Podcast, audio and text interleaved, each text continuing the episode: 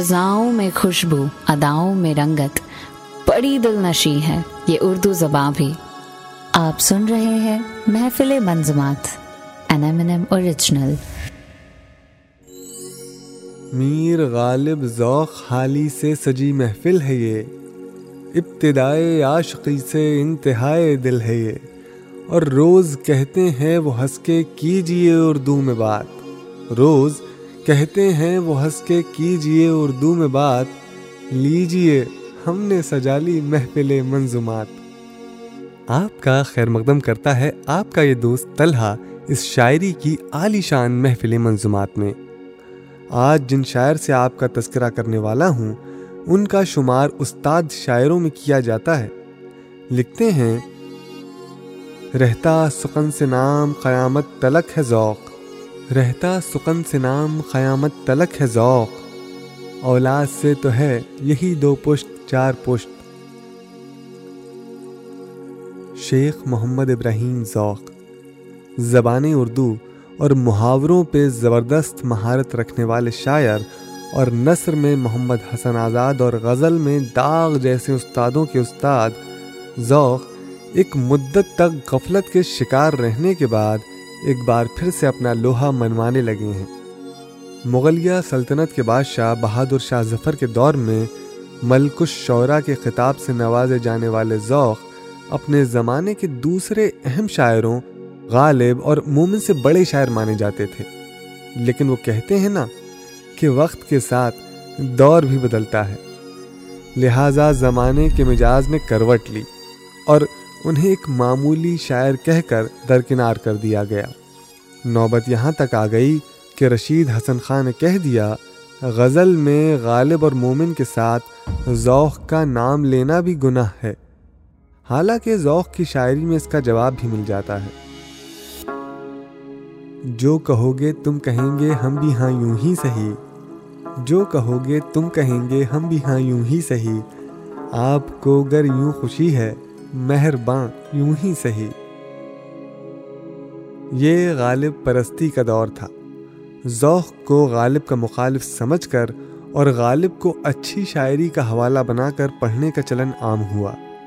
تو ذوق کی شکست تو لازم تھی۔ حالانکہ دونوں کا میدان الگ ہے۔ دونوں کی زبان الگ ہے اور دونوں کی دنیا بھی الگ ہے۔ مثال کے طور پہ یہ غزل ذوق کی زبان کا حوالہ دیتی ہے۔ مزہ تھا ہم کو جو لیلا سے دو بدو کرتے، کہ گل تمہاری بہاروں میں آرزو کرتے۔ مزے جو موت کے عاشق بیاں کبو کرتے، مسیح و خضر بھی مرنے کی آرزو کرتے۔ اور غرض تھی کیا تیرے تیروں کو آب پیکاں سے، مگر زیارت دل کیوں کہ بے وضو کرتے۔ عجب نہ تھا کہ زمانے میں انقلاب سے ہم تیمم آب سے اور خاک سے وضو کرتے۔ اگر یہ جانتے چن چن کے ہم کو توڑیں گے، تو گل کبھی نہ تمنائے رنگ و بو کرتے۔ سمجھیے دار و رسن، تار و سوزن، اے منصور۔ سمجھیے دار و رسن، تار و سوزن، اے منصور۔ کہ چاکے پرد حقیقت کہیں رفو کرتے۔ کہ چاکے پرد حقیقت کہیں رفو کرتے۔ اور چمن بھی دیکھتے گلزار آرزو کی بہار۔ چمن بھی دیکھتے گلزار آرزو کی بہار، تمہاری باد بہاری میں آرزو کرتے، سراغ عمر گزشتہ کا کیجیے گر ذوق۔ سراغ عمر گزشتہ کا کیجیے گر ذوق۔ تمام عمر گزر جائے جستجو کرتے، تمام عمر گزر جائے جستجو کرتے۔ ان کی اس خوبصورت زبان کی ایک اور دلکش غزل آپ کی خدمت میں پیش کر رہا ہوں۔ سماعت فرمائیے۔ آنکھ اس پر جفا سے لڑتی ہے، جان کشتی قضا سے لڑتی ہے۔ آنکھ اس پر جفا سے لڑتی ہے، جان کشتی قضا سے لڑتی ہے۔ اور شولہ بھڑکا نہ کیوں کی محفل میں۔ شولہ بھڑکا نہ کیوں کی محفل میں شمت تجھ بن ہوا سے لڑتی ہے۔ قسمت اس بس سے جا لڑی اپنی۔ قسمت اس بس سے جا لڑی اپنی۔ دیکھو احمق، خدا سے لڑتی ہے۔ اور نہیں مزغاں کی دو صفیں گویا۔ اک بلا اک بلا سے لڑتی ہے۔ نگاہ ناز اس کی عاشق سے۔ نگاہ ناز اس کی عاشق سے۔ چھوٹ کس کس صدا سے لڑتی ہے۔ اور تیرے بیمار کے سرے بالن، تیرے بیمار کے سرے بالن۔ موت کیا کیا شفا سے لڑتی ہے۔ ظال دنیا نے صلح کی کس دن؟ ظال دنیا نے صلح کی کس دن؟ یہ لڑاکا صدا سے لڑتی ہے اور دیکھ اس چشم مست کی شوقی جب کسی پارسا سے لڑتی ہے۔ تیری شمشیر خوں کے چھیٹوں سے چھیٹے آب بقا سے لڑتی ہے اور سچ ہے الحرب خود اتوں اے ذوق۔ سچ ہے الحرب خود اتوں اے ذوق۔ نگہ اس کی دغا سے لڑتی ہے۔ نگہ اس کی دغا سے لڑتی ہے۔ شیخ محمد ابراہیم ذوق کے والد محمد رمضان ایک نو مسلم کھتری گھرانے سے تعلق رکھتے تھے۔ ان کا گھرانہ علم و ادب سے دور تھا، لہٰذا ذوق کو حافظ غلام رسول کے مدرسے میں داخل کرا دیا گیا۔ جناب غلام رسول صاحب خود بھی شاعر تھے اور شوق تخلص رکھتے تھے۔ ان سے تعلیم حاصل کرتے کرتے ہی ذوق کو شاعری کا مزہ لگ گیا۔ ذوق اپنے شروعاتی غزلوں کے لیے استاد شوق سے ہی اصلاح لیتے تھے اور یہاں تک کہ ذوق تخلص بھی استاد شوق کا ہی دیا ہوا ہے، جس کو ذوق نے اپنی شاعری میں استعمال کیا۔ لکھتے ہیں، اے ذوق، تکلف میں ہے تکلیف سراسر۔ اے ذوق، تکلف میں ہے تکلیف سراسر اور آرام میں وہ ہے۔ جو تکلف نہیں کرتا۔ کچھ عرصے کے بعد ذوق نے مولوی عبد الرزاق کے مدرسے میں داخلہ لے لیا۔ یہاں ان کے بچپن کے دوست میر قاسم علی بے قرار ان کے ہم جماعت تھے۔ بے قرار نواب راضی خان وکیل سلطان کے بھانجے اور بہادر شاہ ظفر کے خاص ملازم تھے، جو اس وقت تک محض ولی عہد تھے اور بادشاہ تھے اکبر شاہ ثانی۔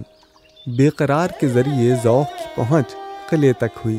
لکھتے ہیں، کل جہاں کی سے اٹھا لائے تھے احباب مجھے، کل جہاں کی سے اٹھا لائے تھے احباب مجھے، لے چلا آج وہیں پھر دل بیتاب مجھے، لے چلا آج وہیں پھر دل بیتاب مجھے.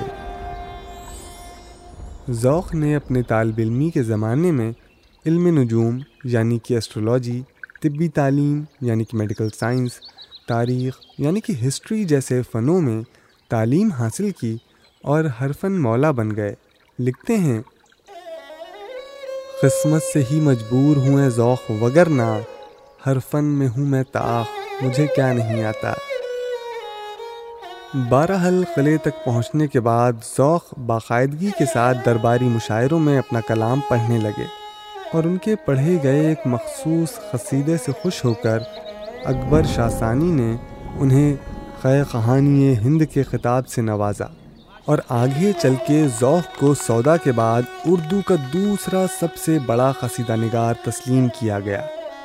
ان کے قصیدے کی فضا علمی اور ادبی ہے اور فن کے اعتبار سے یقیناً ان کی شان میں قصیدہ پڑھنے لائق ہے۔ جس جذبے سے ذوق شاعری سے محبت کرتے تھے، اسی شدت سے وہ اپنے قیامی وطن دلی سے بھی بہت محبت کرتے تھے۔ اور یہی وجہ رہی کہ ان کی اس محبت کا ثبوت ان کے شعروں میں بھی پایا جاتا ہے۔ ان دنوں گرچہ دکن میں ہے بہت قدر سکن، ان دنوں گرچہ دکن میں ہے بہت قدر سکن، کون جائے ذوق پر دلی کی گلیاں چھوڑ کر۔ ذوق اپنی شاعری سے اتنی زیادہ محبت کرتے تھے کہ ان کو کسی اور چیز سے محبت ہی نہیں ہوئی۔ مگر باوجود اس کے یہ ہماری بدقسمتی ہے کہ ہمیں ان کا مکمل کلام بھی میسر نہیں ہو سکا۔ اٹھارہ سو ستاون کے غدر کی وجہ سے ان کا سارا کلام درہم برہم ہو گیا اور جو کچھ بچا، اسے ان کی وفات کے چالیس سال کے بعد شائع کیا گیا۔ ہم ہیں اور شغل عشق بازی ہے، کیا حقیقی ہے، کیا مجازی ہے۔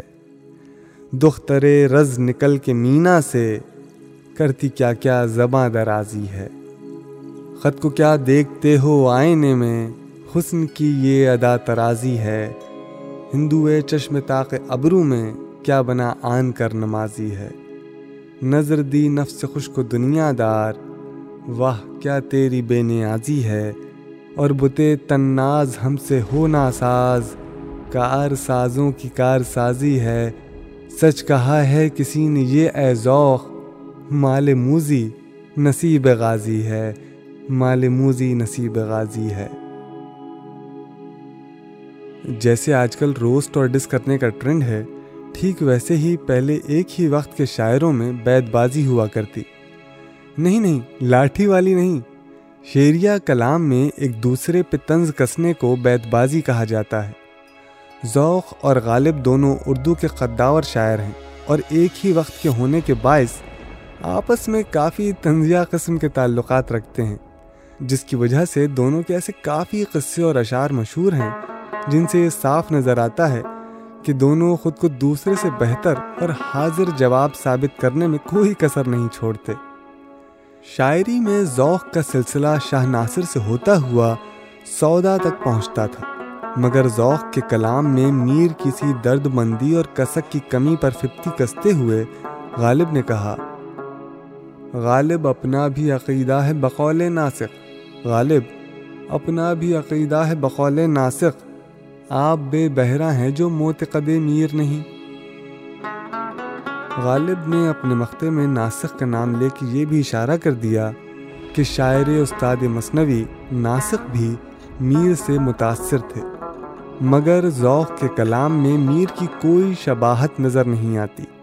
اس کے جواب میں ذوق نے کہا، نہ ہوا نہ ہوا میر کا انداز نصیب۔ نہ ہوا نہ ہوا میر کا انداز نصیب۔ ذوق یاروں نے بہت زور غزل میں مارا۔ ذوق یاروں نے بہت زور غزل میں مارا۔ اسی طرح جب شہزادے جواں بخت کی شادی کے لیے غالب نے ایک صحرا لکھا، تو اس میں ایک شعر تھا۔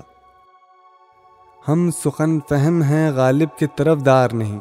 ہم سخن فہم ہیں غالب کے طرف دار نہیں۔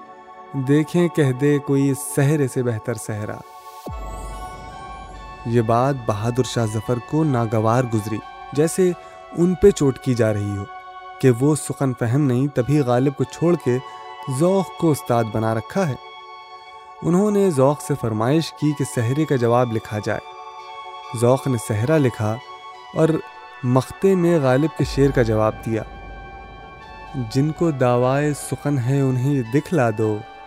دیکھو اس طرح سے کہتے ہیں سخن ور صحرا۔ زبان کی صفائی، محاورے کی شیت اور بندش کی چستی، ذوق کی غزل کی عام خوبیاں ہیں۔ ان کے اشعار کسی بہت گہرے غور و فکر کی دعوت نہیں دیتے۔ اور وہ دیسی زبان استعمال کرتے ہیں جو روز مرہ کے مطابق ہو۔ اور سامنے والے کو کسی الجھن میں نہ ڈالیں۔ ایم این ایم ٹاکیز ذوق کے ذریعے اردو ادب کو دیے گئے تعاون کے لیے ان کا تہ دل سے شکریہ ادا کرتا ہے اور انہیں خراج عقیدت پیش کرتا ہے۔ اب تو گھبرا کے یہ کہتے ہیں کہ مر جائیں گے اور مر کے بھی چین نہ پایا تو کدھر جائیں گے؟ نہیں پائے گا نشاں کوئی ہمارا ہرگز۔ نہیں پائے گا نشاں کوئی ہمارا ہرگز۔ ہم جہاں سے رویش تیر نظر آئیں گے۔ اور ہم نہیں وہ جو کریں خون کا دعویٰ تجھ پر۔ ہم نہیں وہ جو کریں خون کا دعویٰ تجھ پر۔ بلکہ پوچھے گا خدا بھی تو مکر جائیں گے۔ بلکہ پوچھے گا خدا بھی تو مکر جائیں گے۔ تو کچھ یہ مجاز تھا ہمارے استاد ذوق کا۔ چلیے اب اس ناچیز طلحہ کو اجازت دیجیے۔ آپ کے لیے پیش کر رہا ہوں ذوق کی یہ عمدہ غزل۔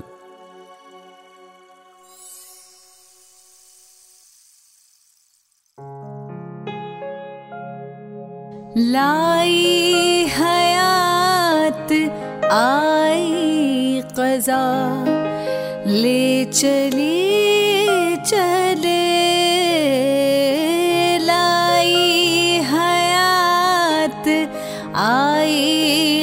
آئی لے چلی چلے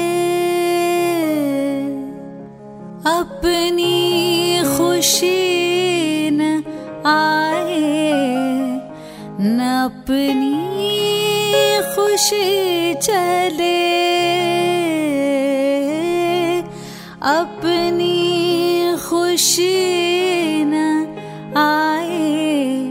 نہ اپنی خوشی چلے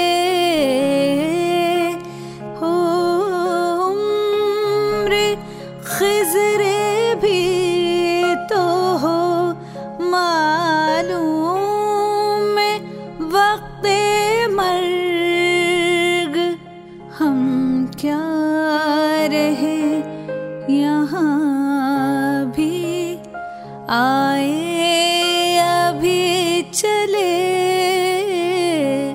ہم کیا رہے؟ یہاں بھی آئے، ابھی چلے۔ لائی حیات، آئی قضا۔ لے چلی